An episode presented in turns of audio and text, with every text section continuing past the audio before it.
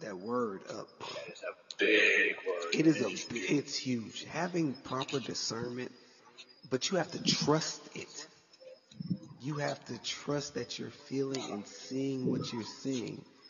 Because if you don't, like say, I always use this example. You've been driving on a highway and you're trying to decide if you go left or right? If you take, if you trust your gut instinct and go left, and you're wrong, you're like, ah, no big deal. But if you go right and you're supposed to go left, you always say the same thing. I should have listened to myself. Why didn't I listen to myself? And you beat yourself up when you turn around and go the wrong way. I'm telling everybody here right now, especially when it comes to relationships, that odd feeling that you're having about that person is true. Don't let anybody gaslight you into thinking something different.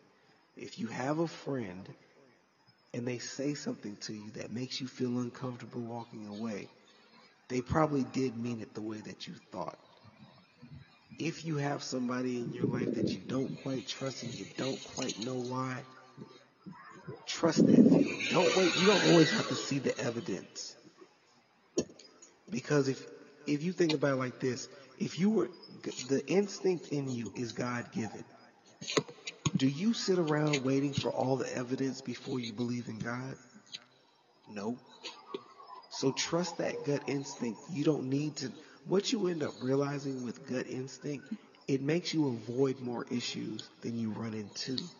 If you see that dark alley and you just don't go down it, you'll never know that you were going to get robbed in that alley. That's a good thing because how many of us do the same thing? You walk down that alley